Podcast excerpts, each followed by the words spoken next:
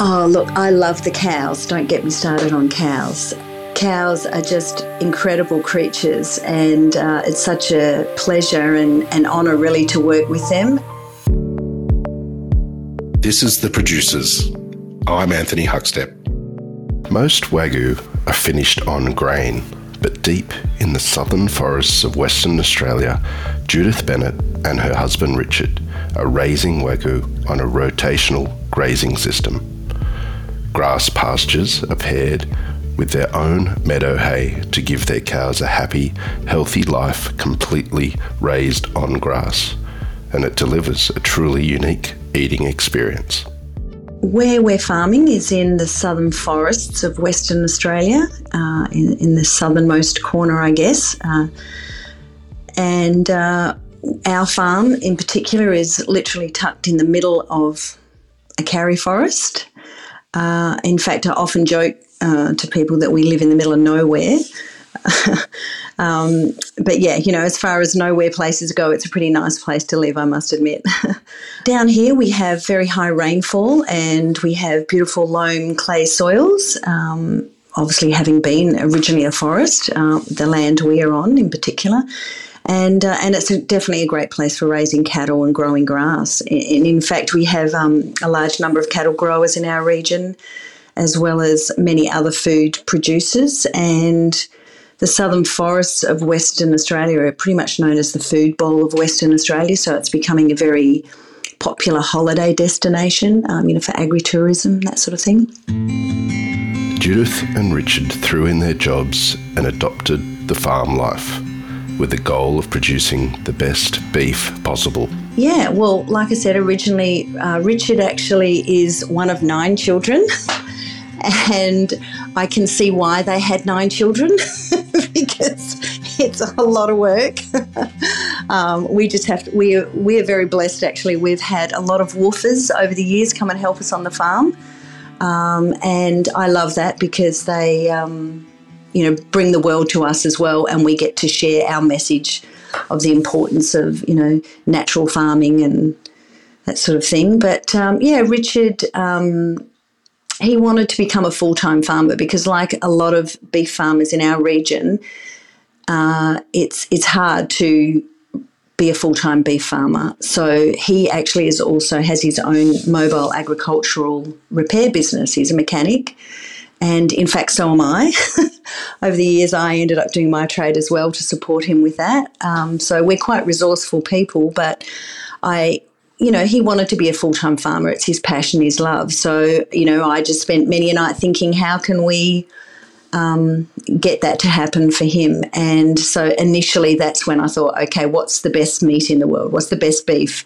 And of course, discovered Wagyu. And having eaten Wagyu, I could see why. um, yeah, so that's when we sort of started that journey quite a few years ago, uh, investing in Wagyu um, with embryos, which is a very expensive process for small farmers, but um, that's what we did, and we've been slowly trying to um, breed our own little herd, which is where we're at now. And um, yeah, and then we moved across to um, regenerative. Uh, when things got sort of tough, um, we had a period where the agricultural repair business wasn't went quiet actually because of different um, farming um, things that were happening in the region, I guess. And through that, Richard decided to work on the mines for a couple of years. And uh, that meant flying in, flying out, and me becoming a full time farmer, which was, you know, quite daunting.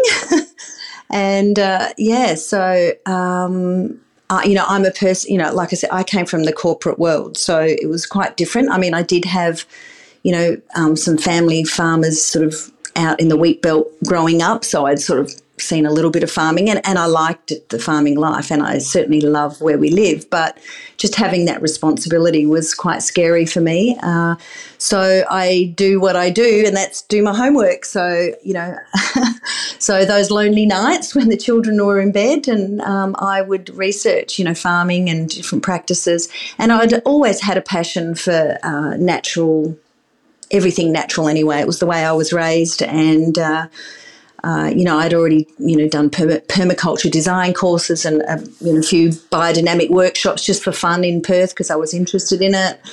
You know, I'm a lover of learning. and uh, yeah, so this was something that really resonated with me when I learnt about regenerative farming. So the key was though to if I could get Richard on board because like I said he's a traditional man who's always done what they've always done. So I figured the best way was to bombard him with YouTube videos. you know, on the flight home and all that sort of thing. And yeah, and so then one day Richard was like, "Wow, this is what we have to do." And and having said that, we we had already been doing a lot of natural things anyway because you know we were trying to grow our own vegetables just for ourselves. We you know processed our own meat for ourselves. And you know richard was you know he's a healthy kind of guy too that loves all that sort of thing. So we'd already been using granular fertilizer with microbes coated on it. We used very minimal pesticides. So it wasn't that hard a transition really um, but it was the biggest challenge was that rotation of the cattle, which is key to regenerative farming is because that's so important and and it's the logistics of that. I think that's the thing that's probably scares traditional farmers most is you know it's it's a it's a big change because it's easy just to throw a, a mob of cattle into a big paddock and leave them there for a week until they've eaten all the grass down. but uh, but we now know that that's not the best way to farm for the land or the cattle. So um, yeah, there is that big change. But um, yeah, so it was through you know Richard's love of wanting to be a full time farmer that we created Belvedere Valley, um, and Belvedere actually came about because there was a sign Belvedere on our farm gate, and and I think it must have been the previous owners. I mean, we live in a region that's about to, a, a small town that's about to have their 100th anniversary next year. so it's not an old region, but um, yeah, and so this this was probably one of the, not the first, but fairly early on farms that were, but I believe Richard's parents cleared a lot of the land, which would have been a mighty job you know, given we have tall karri trees. So his parents are just just absolute inspirations to us. They're still going, 88 and 95. So um, yeah, they are. They definitely show us that you know cooking your own food, especially, um, and and and if you can grow it as well, they still grow their own veggies in their little backyard. so um, yeah, so it was that Belvedere on the gate that we kind of came up with it, but um, Belvedere Farm is actually there's one in over the over Eastern States, and so we couldn't register that business name. So we kind of got the kids together and had a little um, brainstorming session to come up with it. And our son suggested Belvedere Valley because he was like, "Mum, we look at the back of the farm, we look down, and there's that valley, and and it's absolutely beautiful." Um, you know, we can in the mornings you see the mist rolling over it. So that's kind of why we went with that. You know, Belvedere have two breeds on the farm Angus and Red Wagyu, with the aim to be full blood Wagyu soon. So, um, the breed we have, uh, we've decided to focus on these days is our Wagyu. Uh, we have Red Wagyu um, bulls and cows, and we also have Angus as well. So, we we have two types of cattle um, in that we are calling them Wagyu 50 and Wagyu 100. So our Wagyu 50 are we're crossing our Angus cows with our Wagyu bulls, and then we have our full bloods, which are our Wagyu 100s. And that's ultimately where we're leading to, is we'd like to be um, fully Wagyu full bloods 100s. We have just had our on farm facility approved by our Shire, and um, in the next few weeks, we will be uh, processing our first full blood and uh, and and uh, our first Wagyu 50. Uh, well, we've actually we've actually had a number of Wagyu 50 already, but this will be the first time we have a, um, a Wagyu 100. So, um, yeah, it'll be interesting to see the difference there. But um, we're very happy with our Wagyu 50 that we have at the moment. We're getting pretty good marbling scores in um, that. Life on the farm for the cattle is pretty good in the southern forest. Yeah, look, I think that's um, something that um, we're very passionate about is um, how we care for our cattle. Uh, one thing that um, is that uh, we rotate our cows every day. It's, you know, first job up in the morning is moving the cows, and that gives us an opportunity to to see them, see how they're how well they are, how happy they are, and also how the, the land is going as well, which is a very important part of that regenerative um, farming is making sure we're leaving enough behind. And um, so they're rotated every day. Um, and also part of having lifetime on pasture wagyu is that they are kept on farm for three years. That's part of how we have to, um, yeah, because it's the only way we can get the natural marbling uh, on grass. And that's probably why we're one of the very few people uh, doing this as um, as our major um, beef product. Really, uh, you know, uh, the, you know, there's a few people in Western Australia that you know say they do the wagyu, and most of that's um, like grass fed. Most of it would be um, a, a, first cross. Um, but yeah, it's not something that you see consistently on grass because it, it is difficult to do, you've got to keep them so much longer. So, and of course, keeping an animal for three years, there's also risks of them getting sick or getting snake bite, or so there is a high risk for us doing this. Um, but it's just, you know, I sort of looked at what's the ultimate animal I would want to have and eat myself, and uh, you know, I I love it. I think it's personally, I'm not a an um, a marbling score of nine kind of Wagyu person. That's not to my taste. Um, you know, some people love that. Uh, but yeah, so for me, even with our um, Wagyu 50s that we've got already, the, the tenderness, the, the marbling, that and you get that beefy flavour from the grass fed. It's just such an amazing combination. I love it. And yeah, and my guests um, have really loved it as well. So you know, I feel like we're on a winner. And look, it's it's not easy, and I think that's something that people have to understand. There's going to be a price tag on that, and that's that's just the way it is. If you want, you know, animals that have cared for in such a way where there's no chemicals, no pesticides um, we only use all natural inputs, um, and a lot of them we make on farm ourselves as well. You know, Richard makes his own fish emulsion, he makes his own compost teas, and and we're continually learning too about what else we can do. Um, so we're really trying to keep it this little tiny spot in the middle of the forest that's protected, and the animals are protected, and yeah, so yeah, that's something that we're really passionate about, and and learning, and, and hopefully others will um, appreciate that and, yeah, reap the benefits as well in beautiful meat. it's like us, I suppose. We are what we eat, and it's the same with animals. And, you know, this is a, um, you know, we were originally traditional farmers. Richard, um, you know, followed in his father, how he farmed.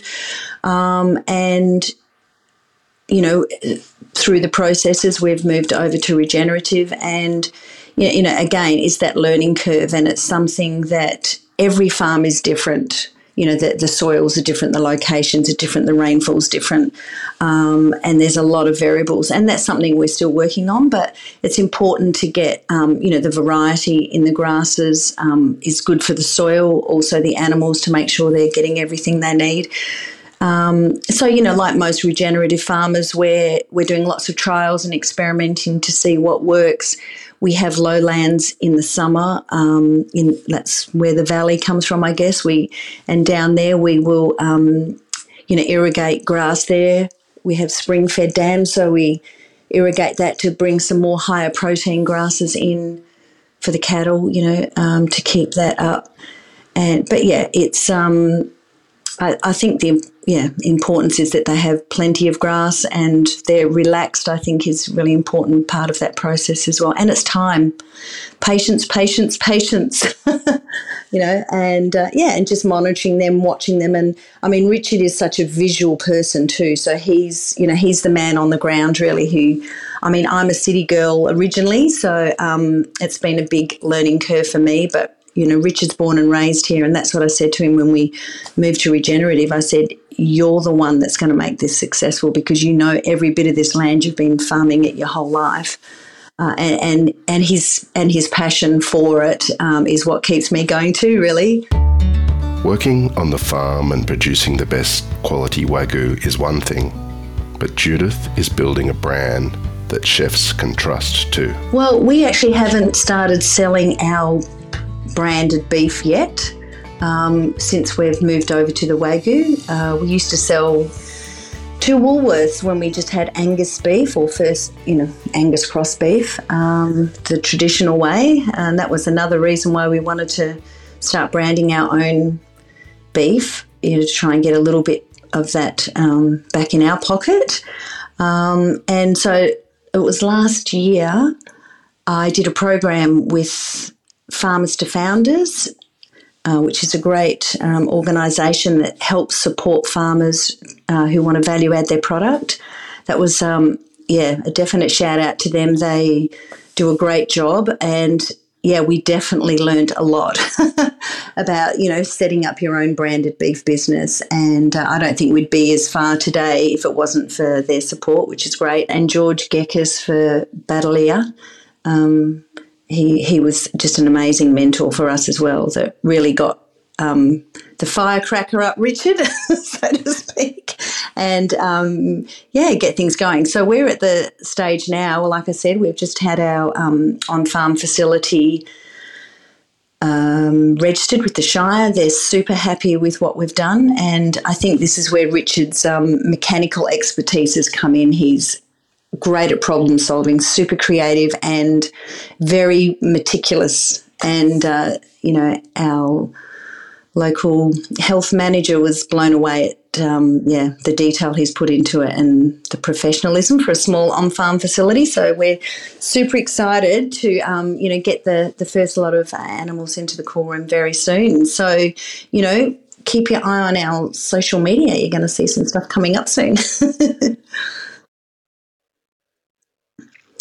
Oh, look, it's um, it's been amazing. It's been a huge roller coaster, huge learning curve for me. Um, but you know, like Richard, I'm very passionate about the environment and caring for the world we live in, and and I just feel like this is. I finally found, I think, my purpose. You know, something that I can do to give back to the world. You know, and you know, and teach my kids. It's not just about us; it's about everyone, and and to find a product that's um, you know, healthy and good for us as well, but amazing in taste. And yeah, I look, I loved city life when I was living there. Um, I wouldn't change that, but um, yeah, there's nothing like the country life. as long as you're prepared for hard work, because it is that too. I don't want to glorify it too much for people because you know it's it's like the the old thing. Everyone goes, "Oh, thank God it's Friday." Well, oh no, I'm a farmer. versatility and bold flavour of grass fed Wagyu means you can get the best out of just about every cut. Oh, the best eating experience. I don't know. I love food, so in general, so it's really hard. But I just, it, just a funny story with it though. I remember, um, you know, when our kids were young, they're, they're not so keen on a, a big piece of steak or something like that although Richard would love to have that every night. Um, but so often when Richard would process just for ourselves, he would, I would say to him with things like oyster blade steak, I would say, just mince it all up. You know, the kids love tacos, all that kind of thing. Um, but anyway, with our Wagyu, Richard said, Oh, look, look at the oyster blade. And I'm like, Oh my God, look at that marbling. it's amazing. And because I'm actually starting to learn about the beef cuts now, you know. I mean, in the city, I tended to just eat, I wasn't keen on beef actually when I was in the city, to be honest. It was more chicken and fish. And maybe when I went out, I'd buy like a small fillet steak or something because I was, maybe it's because I wasn't very good at cooking it, I don't know. But when I first came down south and I first tasted even just the grass fed beef in our region is is pretty damn nice, I've got to say. I know I love ours, but I've got to admit everyone else's um, just grass fed beef in general is just an incredible taste, and I think that's what I'd been I'd been eating grain fed for so long. I didn't know what grass fed tasted like, so I was amazed how much more flavour it had, to be honest. Um, yeah, so with ours, with the oyster blade, with our wagyu, it's obviously being a uh, well, the one the three year old animal was quite a bit bigger. So with the oyster blade, I just cut the sinew out the middle, and then you've actually got two quite long, big pieces of steak, and I just thinly sliced that and just seared it in the pan and threw it in a stir fry. And oh my God, I think that is my most favorite cut of meat right now. I mean, it's interesting. I've noticed now they actually, it's because it's chuck. Oh no, sorry. The other one I do is chuck, and they call it a Denver steak. That you know, and that is another incredibly marbled. Ours is amazingly marbled and uh, yeah, so there's yeah, I'm learning. I'm still learning. There's so much to learn about meat and the different cuts you can do. It's um yeah, I'm really excited with um, and I'm really excited to for the chefs that uh, to get hold of it to see what they can do with it because we I have a few chefs already that. Um, have actually contacted us that are really keen to get their hands on it. And these are chefs that actually have you know quite large restaurants and they understand that we only have very limited supply uh, but they still want it you know they want to be able to do you know i guess like a special event you know introducing the product and the farmer and so yeah i'm really excited to where we can go with that and um, get it out there the future is looking bright for belvedere valley with a unique and limited wagyu product we're probably only going to have about 24 animals a year. And um, and of course the and then we're going to have oh, this is the the one that so many of them want to get onto is our vintage. This seems to be a really big thing in Europe is vintage meat, and uh, we have vintage wagyu as well. So I think there's going to be a fight on for those. um, yeah, so you've got to, you know, we've, we've got people that we've spoken to about it and they'll, they're like, I want to be on the list, you know, so put me on the list. so even like suppliers of different things we need, you know, vacuum sealing, you know, people are like, oh my God, my wife used to have a Japanese restaurant in Germany, you know, we would love some of your meat. Can you put us on the list? You know, like, so yeah, so it's um yeah, it's going to be interesting to see where we go, but we're definitely looking first up at restaurants that have that same passion for the environment and and, and animal welfare. Uh, yeah, and that have customers that really appreciate the effort that goes into producing those animals. So, yeah, exciting times ahead, I think. Although Judith loves the farm life, she has come to realize how incredible cows are. Oh, look, I love the cows. Don't get me started on cows. Cows. Cows are just incredible creatures, and uh, it's such a pleasure and an honour, really, to work with them. And um, and they are just like people. They have personalities, you know. And it's interesting. I'll tell you a little story, which is going to make my eldest daughter totally cringe because she hates it when I say this. She thinks it's quite derogatory to women, but I don't think it is. But it's like I always joke and say that, you know, Richard's cows always come first, you know, and they do for me too, really. But I say I want to get myself a little pair of gold earrings with like a, a cattle tag and with a number one on it, just to remind my husband that I'm his number one cow. But but you know what? Cows have always had this term like, oh, you're a cow, like it's a bad thing. But you know what? Cows are, are amazing. You know, they are strong, they are protective, they um, are super um, resourceful. You know, they're, they're incredible creatures. So I'm quite happy to be named, you know, titled a cow, you know, as long as I'm the number one. But you know, the cows are great. Like we, we had a funny situation. Richard recorded one morning. He was out moving the cows and he sent it to me, and and we'd had the bulls out with the girls, so that's a pretty exciting time for them. And he was trying to move them into. He sort of just dropped the electric fence, the gateway, to move them into the the next pasture, and the bull wouldn't let them in he was literally standing there and, and kept guarding them like, no, these are my girls. They can't come in. So he was worried he was going to lose them, you know. So, yeah, and uh, it, it's just great. And I love it when the calves have been just had their evening drink. You know, they all seem to go to mum's at the same time and they just run around crazy afterwards with all these yippy beans and and they mimic the bulls, you know, they'll they'll, you know, headbutt each other and it's just amazing. I, I, I just love watching them. I could do it all day, but that won't get the work done. Judith and Richard are the epitome of small scale farming concerned with the environment, delivering the best life for the animals, and a product that is truly special.